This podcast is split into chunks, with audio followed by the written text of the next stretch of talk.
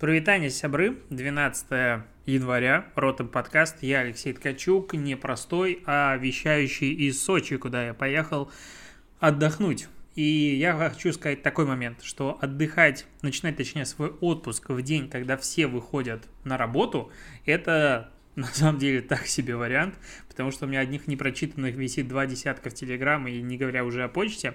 А, то есть люди как бы копили в себе энергию, выплеснули, а ты наоборот уехал отдыхать. А, вот. Но обсудим digital. Чего вообще происходит? Пока э, не могу сказать, что слишком много есть новостей. Допустим, появилась э, инфа от коммерсанта, что Сбер задумался о покупке Ситилинка и других активов э, компании Мерлион. Ну, я буду последователен в своей боязни нарастающей, как сказать, не, не мощи, а монополизации рынка Сбербанком, точнее Сбером, и то, что Сбер планирует купить Ситилинк, ну, с одной стороны, это как бы мне не нравится, абсолютно не нравится. С другой стороны, можно подумать о том, что фактически на рынке конкурентов у NVIDIA, ну вот как бы вот это объединение, а как таковых нет, и, возможно, Сбер со своими ресурсами что-то подобное создаст. Но что-то я в это, честно говоря, особо не верю, и у меня есть а, внутренняя боязнь того, что Сбер купит просто всех, и нам будет грустно от этого. Такая как бы новость. В тему вообще покупок и продаж Твиттер, э, как, ну, сегодня понедельник был, когда я записываю этот подкаст, я рассказываю тебе новости про понедельник. Соответственно, понедельник, первый рабочий день после новостей о том, что Твиттер заблокировал Трампа. И после открытия, а, ну, после начала торгов акции Твиттера упали больше, чем 12%, потом немножечко отыграли.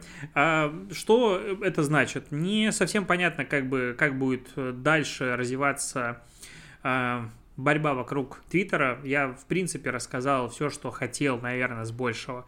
В прошлом подкасте про блокировку Трампа, если вдруг а, не дошли руки послушать его, послушай.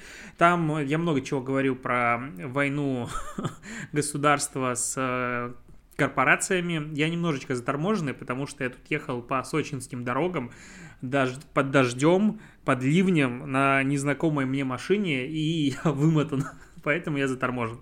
Так вот, я уверен, что текущая блокировка соцсетями и сервисами условных сторонников Трампа, она обернется очень большими последствиями для всей этой отрасли в дальнейшем. То есть ее 100% будет регулировать, и сейчас я уверен, что очень многие сервисы с ужасом, возможно, только сегодня осознали, что фактически э, три компании, да даже две, могут порешать и вытянуть любой сервис, который существует на рынке по абсолютно любому предлогу, в принципе, из э, существования. Потому что, ну, посмотри, что произошло с соцсетью Partner плевать, она хорошая, плохая. Просто Google и Apple в одним днем говорят, что больше ты у нас не будешь. Если на Android смартфонах его еще как-то можно скачать, но ну, ты сам понимаешь, насколько тяжело идти на какую-то другую платформу, где-то его искать, скачивать, если, в принципе, партнер заблок... ну, удалили с серверов Amazon, и он до сих пор недоступен, и, скорее всего, в течение недели там будет недоступен дальше.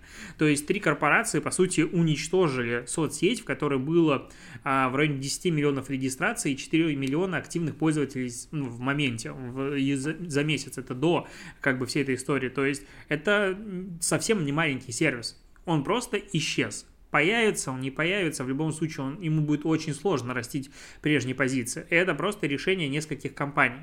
А, и вот это вот, а, как не монополия, а дуполе, дуполе, по-моему, так называется, какой такой термин есть, когда монополия держит, э, когда рынок держит две компании, я думаю, их, э, как минимум, Европа будет регулировать очень сильно.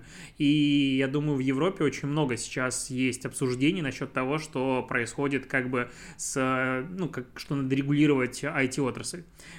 И я уверен, что это должно происходить. То есть, в целом, тезис главный тезис в том, что это частный бизнес, и частный бизнес может себя вести как угодно. А в теории, да, когда мы говорим про магазин, когда мы говорим про школу, когда мы говорим про что угодно, когда мы говорим про основополагающую, одну из основополагающих архитектур и систем платформ для современного общения и, в принципе, ну, вообще всего, то тут уже не может быть такой речи.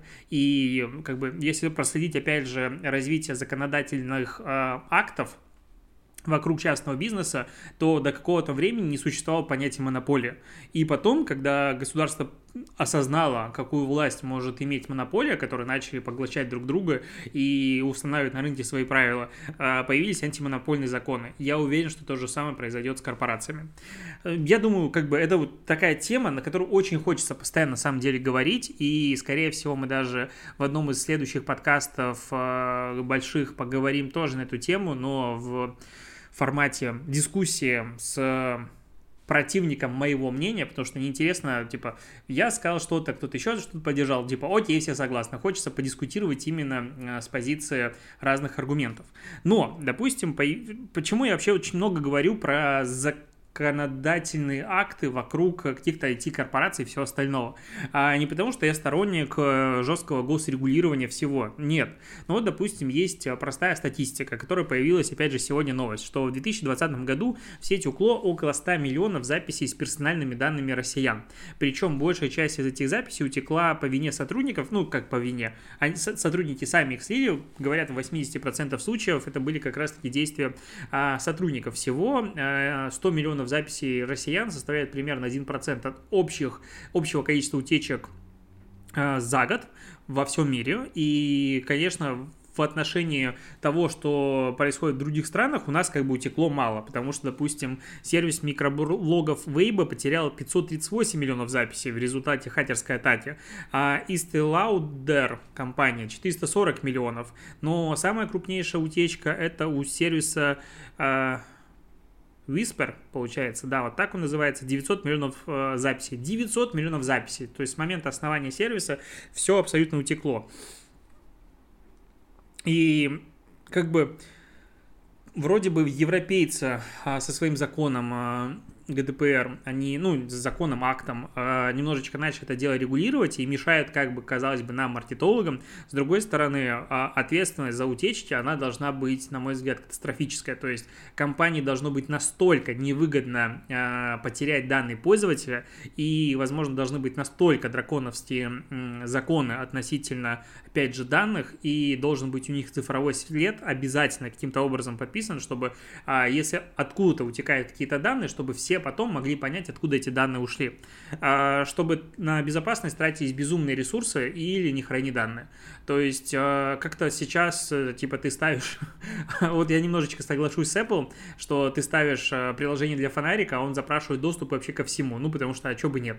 И чем больше данных... Ну, то есть, в принципе, э, на мой взгляд, опять же, в сборе хранения персональных данных должен быть принцип а, умеренности и достаточности. То есть, если тебе достаточно знать только почту э, какого-то юзера, значит не запрашиваю номер телефона и все остальное.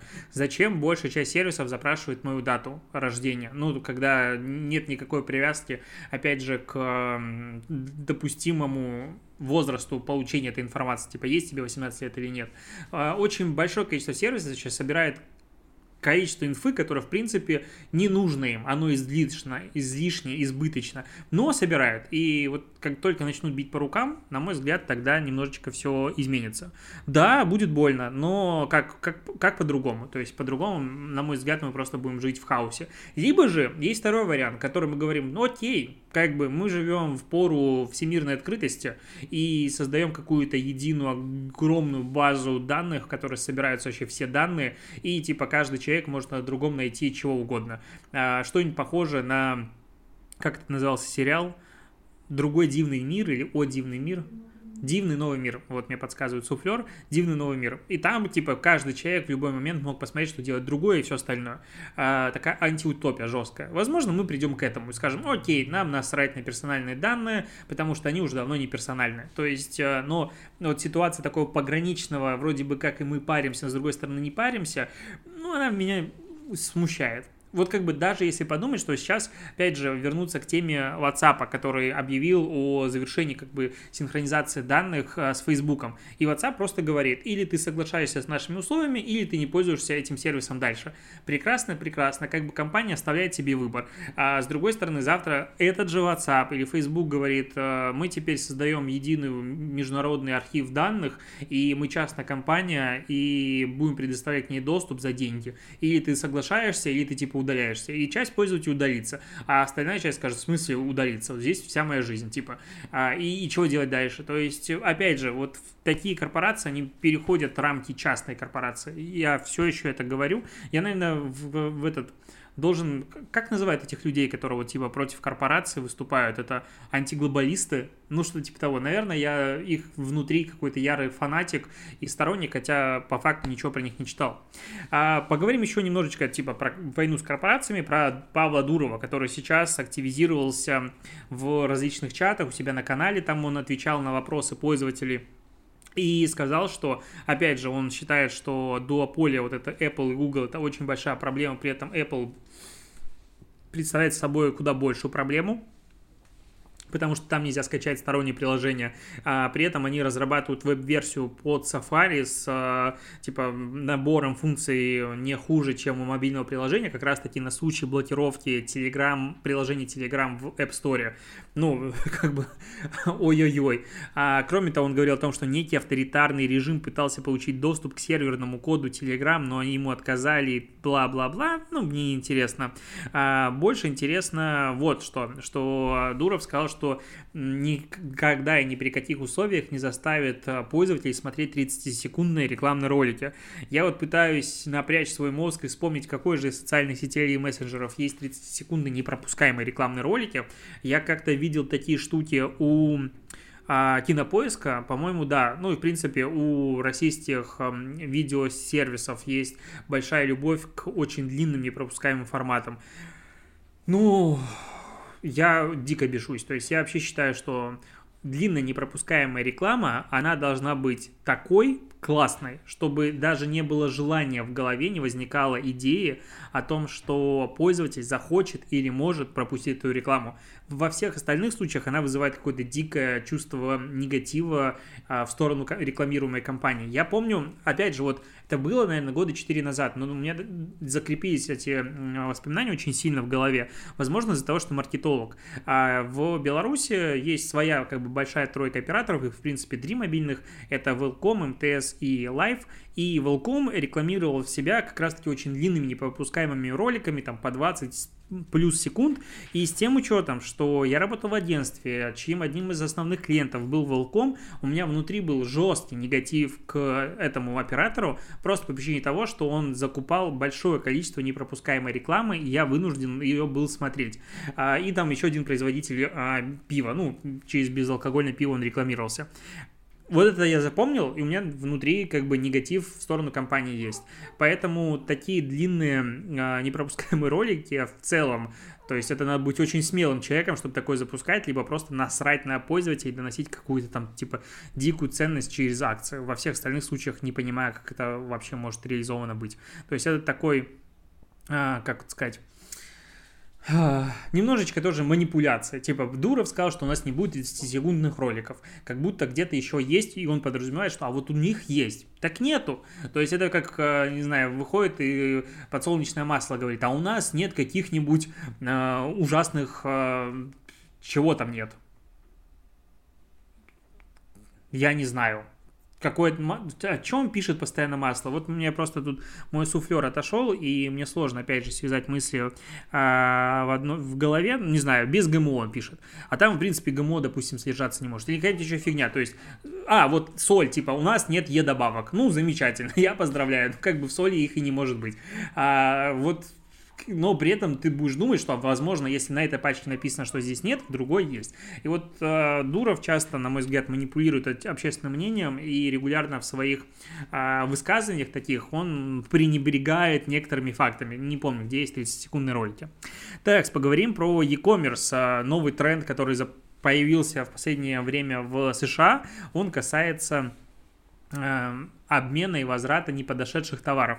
Короче, Walmart и некоторые другие крупные ритейлы начали не только возвращать клиентам деньги за товар, который им не подошел, не понравился или не устроил, или что-то такое, но и начали предлагать в некоторых ситуациях оставить заказ себе при этом. То есть, э, допустим, Walmart а, смотрит а, на то, как вообще пользователь ведет себя на платформе, то есть данных у них достаточно. И то есть, если они видят, что пользователь нормально покупает разные продукты постоянно, в какой-то момент ему, допустим, там не знаю, не подошли батарейки или что-то еще.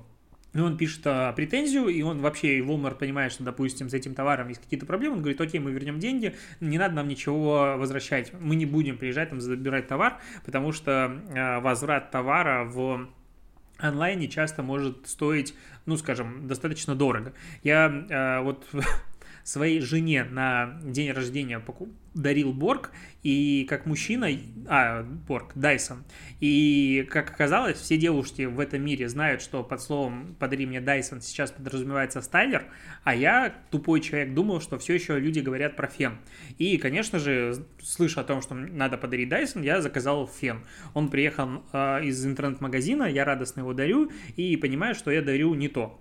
А, и оформил возврат. И Дайсон приехал, и ну, не с первого раза, конечно, там что-то три раза все отменялось, и они забрали этот товар. То есть, во-первых, они потратили деньги на доставку мне, а потом еще на возврат. И это как бы вообще не дешево. Ну и в случае Дайсона Фена, который стоит там тысяч под 30. Это как бы обосновано, но если бы это была какая-нибудь футболка или что-нибудь еще, и я просто говорю по закону, я хочу вернуть, пожалуйста, приедете, заберите, а, возможно, компании просто дешевле вернуть деньги, не забирая продукт в редких случаях.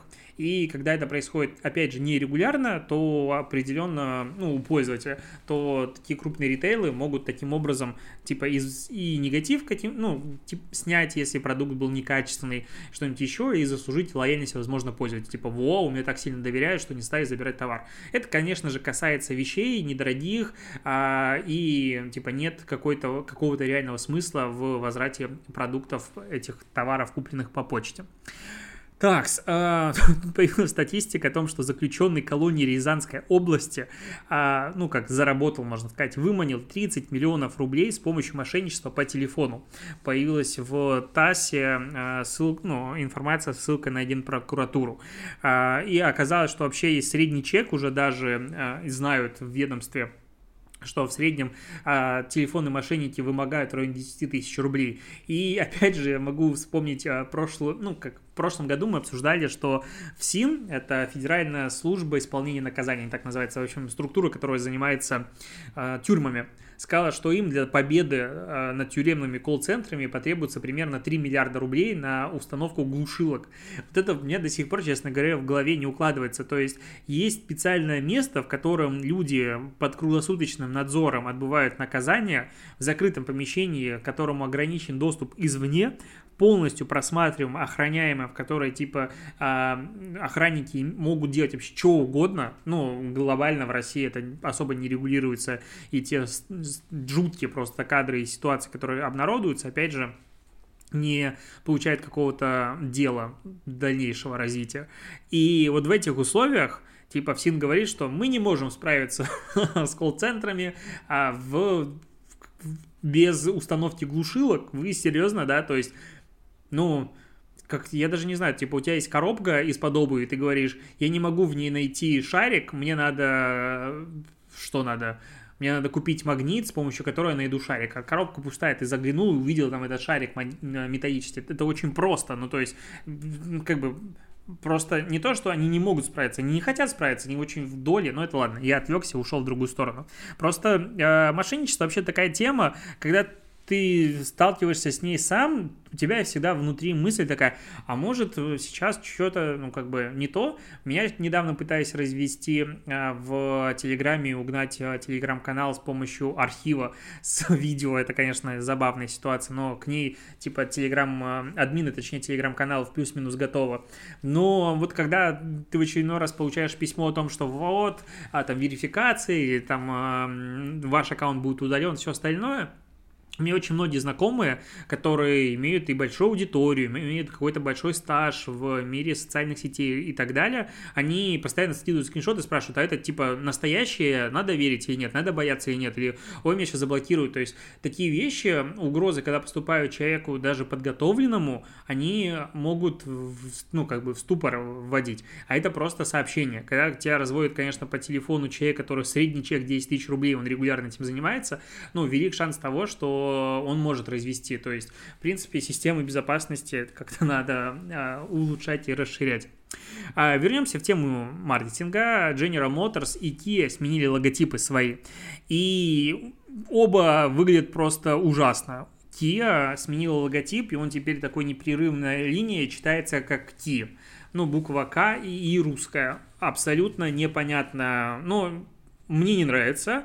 Но окей, наверное, мы к нему привыкнем. Как-то прошлый логотип, он был более наглядный для меня. А, человеку, который всю жизнь читает на русском языке кириллицу, читать Kia не получится больше никогда. Ну, то есть в России это будет всегда теперь Ки. А, и потом начнется Ки и какие-нибудь плохие ассоциации. Но то, что сделал General Motors, э, ну, как бы General, ну, General Motors, да, это вообще какой-то трэш. То есть, ну, в принципе, надо сказать, что у них логотип и прошлый был говнина. Ну, абсолютно мне не нравится какой-то синий с градиентом фон, на нем написано GM с нижним подчеркиванием. Ну, ладно, возможно, в металле он смотрится нормально, но в digital как бы пространстве это выглядит ужасно. И они типа такие, окей, мы диджитализируемся, мы вот сейчас под, э, как бы начали делать очень много электромобилей и все остальное, почему молодцы, и они сделали обновленный логотип. И теперь это синее с, опять же, градиентом, или как это называется эффект, наверное, наверное, градиент. Вот очень похоже на то, что мы делали в WordArt, Art, да, в, в Microsoft Word в году так 2001 возможно, третьем, когда все баловались и вот это вот вытягивали, растягивали какие-то буквы, типа, вау, вот это стиль. А, и то, что тогда считалось дизайном. Вот примерно тоже так же выглядит для меня GM. Новый логотип. Возможно, опять же, это как-то стилево, но для цифрового digital мира все равно выглядит странно. Как это можно напечатать в офлайне, как это будет выглядеть, я не понимаю. То есть Скорее всего, там классное агентство сделало прекрасную презентацию, которую для клиента смогли обосновать о том, что это вот как раз развитие технологий, технологичность, будущее и все такое. Но в мире, в котором сейчас абсолютно все вообще автобренды, они пошли в минимализм, в упрощение, в плоский дизайн, Тут выходит GM, который делает дизайн выпуклый, вот такой, и он, конечно, будет выбиваться, возможно, в этом была задача, но, ну, как бы было плохо и стало плохо, что тут обсуждать? Как бы лучше не стало, это факт. Тут появилась статистика о том, что новогоднее обращение Путина потеряло рейтинги на Первом канале Россия-1, и вообще как бы на всех каналах вроде бы начали смотреть его меньше, но общий рейтинг трансляции на 28 основных каналах вырос на 1,5 пункта до 45,5%, и типа дофига. Меня больше в этой ситуации ну, волнует один момент. Я на Новый год смотрел первый канал, ну как смотрел, включил первый канал, типа, окей, надо вот, ну, традиция какая-то внутренняя требует, что надо вот послушать, что же в этом году скажет а, Путин, как бы традиция, что говорит Путин на каждый Новый год. Не президент, а Путин. А, так вот, мы его включили, и перед самым выступлением идет очень длинная реклама ВТБ. И после а, выступления, по-моему, тоже реклама ВТБ была. И я такой, ни хрена себе. То есть, если подумать, какие рейтинги у канала в этот момент и сколько стоит это рекламное место, а ВТБ там денег занес за этот слот, ну, я думаю, большое количество малого, среднего и даже крупного бизнеса не тратит такое количество денег за год на рекламу, сколько стоило это рекламное место. Ну, то есть это было очень дорого, скорее всего. И ее смысла я особо не понял. Он там поблагодарил врачей, курьеров и вообще все остальные, типа ВТБ все такие молодцы. И потом пошел Путин. И при этом, скорее всего, из этой рекламы затянулась э, сама речь. Ну, то есть я вот смотрю на часы электронные в интернете, которые показывают как бы точное время, и получается уже 0000, а речь все еще идет, и там типа минута, короче, с интервалом в минуту Новый год по телевизору наступил позже. Я эту тему не понял, но, видимо, для Первого канала, я не знаю, как по другим каналам это было, эти деньги с рекламного контракта оказались намного более важной а, вещью, чем закончить Новый год в новом году. Возможно, карма их покарает и что-то произойдет. Так, ну, а по сути это все, как бы новости-то закончились. Тут есть информация о том, что Netflix может потратить на видеоконтент в 2021 году 19 миллиардов долларов. Ну, может потратить, а может не потратить. Что тут сказать? Если потратит, хорошо. Я, как пользователь, от этого только выиграю. И если посмотреть на то, какая сейчас дичайшая конкуренция начинается среди э, стриминговых сервисов, как Disney Plus там запускает десятки сериалов по вселенной Marvel, как развивается звезд... ну, киновселенная Звездных войн, и, в принципе, куча франшиз, как HBO там что-то пытается делает, как Amazon снимает свой сериал по «Властелину колец», я очень его жду. А, и, ну, классно. Мне сериалы нравится сейчас смотреть намного больше, чем фильмы, потому что там можно погрузиться в атмосферу, и ты долго не прощаешься с героями. Вот, с любимыми героями. На этом буду заканчивать подкаст. Э, он получился немного сумбурным, потому что реально два перелета сегодня, сложная дорога, и я уставший, плюс новостей не особо есть. Спасибо, что заслушаешь подкаст. Услышимся с тобой завтра. Покеда.